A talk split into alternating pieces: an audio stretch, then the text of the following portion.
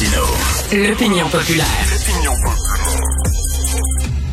Alors, Maria Mourani, vous la connaissez, elle est chroniqueuse au Journal de Montréal, elle est aussi criminologue et présidente de Mourani Criminologie. Et Maria, aujourd'hui, tu écris sur les gangs de rue de Montréal qui prennent de l'expansion et maintenant, ils commencent à brasser des affaires, même à Vancouver. Les gangs de rue, habituellement, Maria, c'était des gens qui sous-contractaient, qui travaillaient pour les motards, par exemple, qui travaillaient pour les grands groupes organisés. Mais là, on dirait qu'ils disent, on veut plus travailler pour les autres. On veut être les kings, nous autres aussi. Oui, et en fait, moi, je te dirais, même dans les années 90, quand je commençais mes premières recherches, déjà, les gars de plusieurs gangs que je rencontrais me disaient, un jour, tu verras, on travaillera plus pour eux. C'est pas tous les gangs qui ont des relations de sous-traitance avec les motards ou avec d'autres groupes criminalisés, d'autres groupes qui appartiennent à la catégorie du crime organisé. C'est pas tous, mais ceux qui l'avaient, c'était habituellement soit pour revendre la drogue, soit pour recruter les filles, pour la prostitution et pour exécuter des contrats. Puis ça, on l'a vu de plus en plus, quand il y avait des assassinats ou des guerres intestines, on voyait ces gars-là sous-traiter beaucoup avec les gars de gang, particulièrement ceux qui sont plus âgés. Et ceux qui sont plus âgés ont tendance à sous-traiter à ceux qui sont plus jeunes. Donc, parce qu'ils savent très bien que quand on a un mineur de 16 ans, de 17 ans, de 15 ans, qui va commettre un meurtre, le traitement n'est pas le même par le système de justice qu'un adulte, hein. Donc ça, ils le savent très bien dans le milieu. Alors, ils utilisaient les mineurs. Maintenant, ce que moi, je constate, puis c'est très intéressant parce que ça fait à peu près 2 ans qu'on m'en parle, mais un peu comme une rumeur. Puis cet hiver, j'ai commencé à avoir vraiment des sources, des informations de sources qui me confirmaient que oui, effectivement, il y a eu des fusillades à Vancouver. Oui, c'était pas les gars de, c'était pas les gangs de Vancouver dans le Downtown Eastside par exemple. Oui. C'était les gars de Montréal. Et ça, ça m'avait surpris. Je m'étais dit habituellement quand ils vont aller aussi loin, ça va être vraiment pour la prostitution, donc pour exporter les filles, les faire danser dans les bars là-bas, comme on l'a vu par exemple à Niagara, on l'a vu à Toronto. Miami, etc. Donc, quand ils bougent habituellement, ils bougent pour aller faire prostituer les filles. Mais qu'ils vont, parce que dans le milieu, on le dit, hein, la prostitution, c'est plus démocratique que la drogue. La drogue, c'est plus complexe parce que il y a des territoires, il y a des marchés, il y a des spécialités. Certains groupes font plus l'ecstasy, d'autres c'est plus la cocaïne, le crack. Donc, il faut respecter ça parce que sinon, tu risques de te faire tirer dessus. Donc, quand ils m'ont contacté de Vancouver pour me dire, bon, voilà, tel gang, je le nommerai pas pour pas faire de la pub parce qu'ils adorent qu'on parle d'eux dans les médias. Quel gang de Montréal-Nord se retrouve chez nous? Il y a des fusillades. Ils semblent vendre de la drogue. J'ai dit, ben c'est bizarre ça, parce que ça veut dire qu'il y a quelqu'un qui les a invités. Ça se peut pas. C'est ça, parce qu'un gang de rue de Montréal peut pas arriver à Vancouver et faire des affaires. S'ils sont à Vancouver, c'est qu'il y a un gang là-bas, local, qui les a invités. C'est comme ça que ça fonctionne. C'est clair, c'est sûr. C'est qu'il y a un gang là-bas qui est dominant. C'est pas un petit gang de rien du tout qui peut se permettre d'inviter d'autres gangs. C'est un gang qui est quand même bien installé, qui est puissant, qui contrôle un territoire, qui contrôle un marché et qui a des ennemis. Et donc, ils vont appeler des renforts. Et sûrement, et tout ce que je leur ai dit s'est avéré exact. J'ai dit sûrement que c'est des relations de date. Ça date pas d'hier. Hein. Ça doit faire quelques années que ces deux groupes-là entretiennent des relations. Et là, il y a sûrement un manque de personnel peut-être, hein, un peu la pénurie un peu partout, et sûrement qu'ils ont des conflits assez importants avec d'autres groupes et ils ont besoin de renforts pour vendre leur dos et ils ont besoin de soldats. Et c'était exactement ça, c'est un gang de Vancouver qui les a demandé de venir et plusieurs membres de ce gang étaient déjà venus à Montréal, donc ils avaient déjà des relations de quelques années Et donc, ils les ont invités pour vendre leur dos, pour prendre l'air, parce qu'il faut pas oublier que nous, ce gang-là, il était en conflit, puis il y a eu plusieurs grosses fusillades dans cette partie de Montréal qui impliquaient ce gang-là avec un autre gang. Et donc, pour eux, c'était intéressant de prendre un peu l'air, hein, de prendre un peu de recul avec Montréal. Alors, c'était un 3 pour 1, je dirais.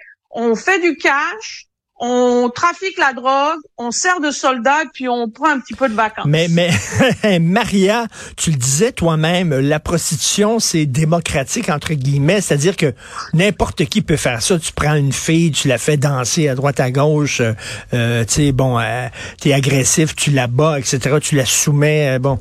Ouais. Mais la drogue, c'est un autre paire de manches. Donc, les gangs de rue, en grossissant, en prenant du pouvoir, en allant dans des réseaux de trafic de drogue, est-ce qu'ils vont devenir plus organisés qu'ils l'étaient? Parce que l'idée qu'on a des gangs de rue, c'est qu'ils sont désorganisés. C'est pas pour rien qu'on dit crime organisé en parlant de la mafia, puis on dit pas crime organisé en parlant des gangs de rue. C'est une gang de frostés, ils ont pas de code de conduite, ils respectent pas l'autorité, etc.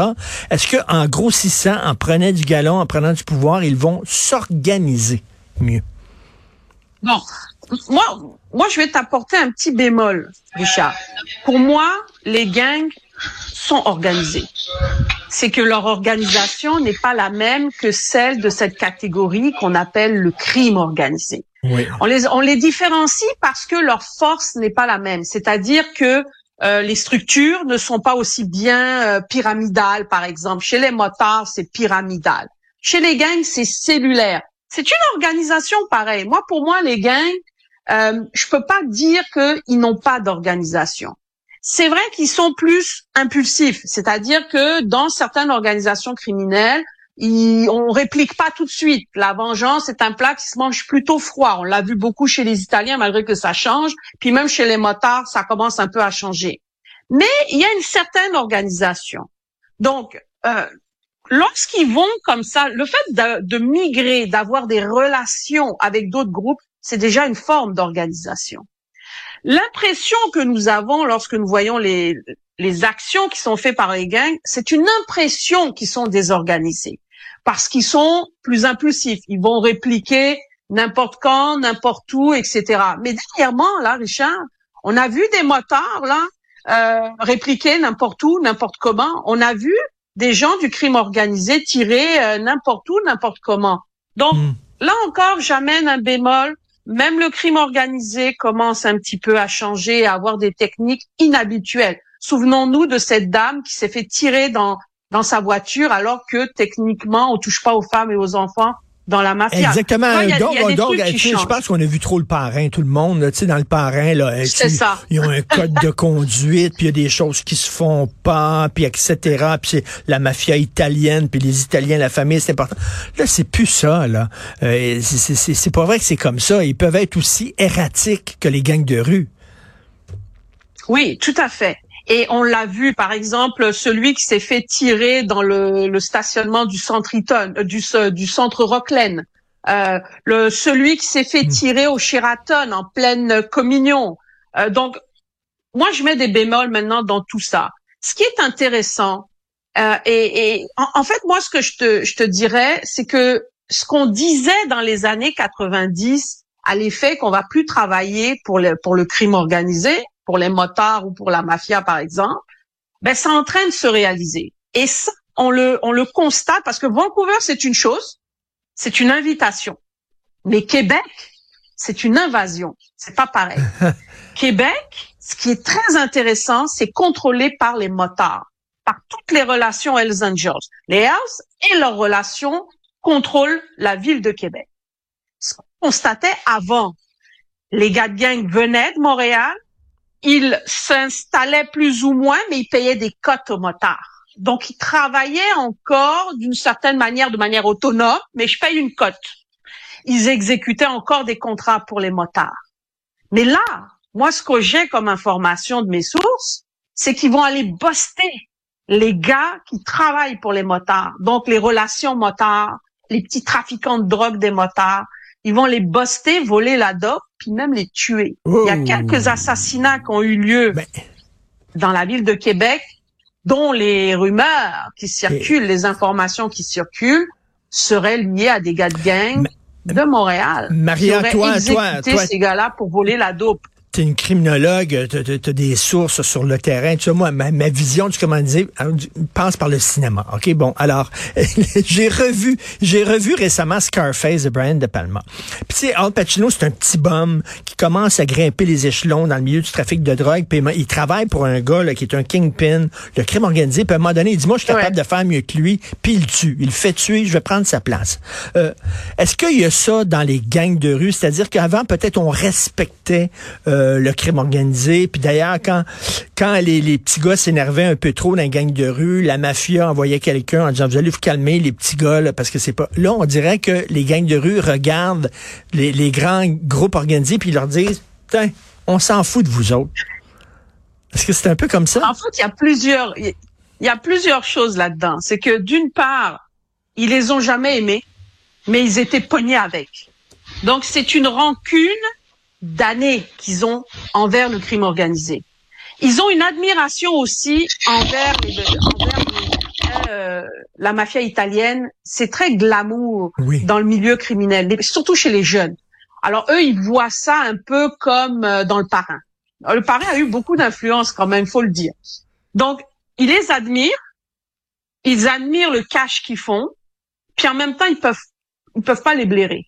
Parce que c'est des gars qui aiment pas être contrôlés. Il y a personne qui aime ça être contrôlé. Il y a personne qui aime ça être en bas de l'échelle aussi, là. Puis, ils savent très bien que ces gars-là sont des racistes. Les motards, c'est raciste. Le recrutement à l'intérieur des motards, c'est juste québécois. Blanc de souche. Canadien, français. Blanc de souche. La mafia, c'est italien. La mafia, c'est italien. Donc, italien, si t'es noir pis t'es latino, ben, tu t'en vas dans les gangs de rue. Ben, pas forcément. Ça a l'image. Moi, ce que je dis, les gangs, ça a la couleur du territoire. Les petites gangs de Québec, ça a la couleur de Québec. Ça a la couleur du territoire. Quand je suis allée au Salvador, c'était toutes des Salvadoriens. Donc, ça prend la couleur du territoire. Mais, c'est plus démocratique. On engage tout le monde. On n'a pas disons, des règles d'engagement qui sont aussi serrés et aussi raciales. Parce qu'on prend tout le monde. On prend des Blancs, des Noirs, des Latinos, des Arabes. Tout le monde est bienvenu. Il n'y a pas de race chez eux. Alors, ça prend Maria, dans la mafia et chez les motards, ça prend un programme d'équité, diversité, inclusion. C'est ça que ça prend. Mais c'est absolument passionnant. Ça veut dire que ça va être de plus en plus difficile de contrôler ce qui se passe. On a l'impression que le crime est de plus en plus désorganisé. Et est-ce que c'est une tendance là? Mais, je te dirais que j'emploierai pas le mot désorganisé. Je dirais il y a une mutation, il y a des changements, il y a des cointances aussi parce que les gars de gang influencent le crime organisé influence les gars de gang. Donc, il y a comme une espèce de mutation dans les pratiques, dans les façons de faire. Et ce qui est très intéressant à Québec, c'est que et Sherbrooke, bas du fleuve, etc. Il y a plusieurs zones où on constate que c'est en train de se passer comme ça. C'est que les motards, eux, ils voient ça, mais ils osent rien faire. Ils osent pas bouger. Ils osent pas répliquer parce qu'ils savent que s'ils répliquent, c'est la guerre. Ça va pas être pareil. Ah, c'est la guerre. Et je t'explique. Quand ils ont essayé d'assassiner Leonardo Rizzuto, c'était un contrat qui était fait par deux gars des motards. Mais t'as vu comment ça s'est résolu? Les gars sont allés voir les Italiens pour le clan Rizzuto pour leur dire bon que désolé, c'est pas nous, mais c'était eux. C'est pas nous. On a fait une bêtise. On va se calmer. Puis le clan Rizzuto a été très bon joueur. Très bien, vous avez compris. On rigole pas avec nous. Oui, ça s'est calmé chez les gars de gang. Non, t'as attaqué. On va attaquer. Vengeance et ça se mange pas froid. C'est tout de suite. Donc s'il y a une réplique des motards, Québec là, ça va tirer dans les rues. C'est clair. Mais alors, ils le savent. Ils veulent pas ça. Puis en plus de ça, ils ont bien appris de la guerre des motards. Ils savent que la police les ont dans le collimateur. Que s'il y a moindre affaire, là, ils sont foutus. Le business va avoir des gros problèmes. Et actuellement, les plus grands perdants, s'il y a une guerre, c'est les motards. Parce que c'est eux qui contrôlent du business de la drogue. Ils contrôlent le blanchiment d'argent. Ils sont très impliqués dans beaucoup de blanchiment d'argent, que ce soit les condos, les vapoteuses, bars. Ils ont beaucoup appris de la mafia italienne. Ils agissent un peu de cette manière-là. Donc pour eux, là, ce qui se passe actuellement, cette espèce de contrôle du business, puis ils sont comme un peu en sous-marin, on n'entend pas trop parler d'eux, ils sont corrects, ils sont...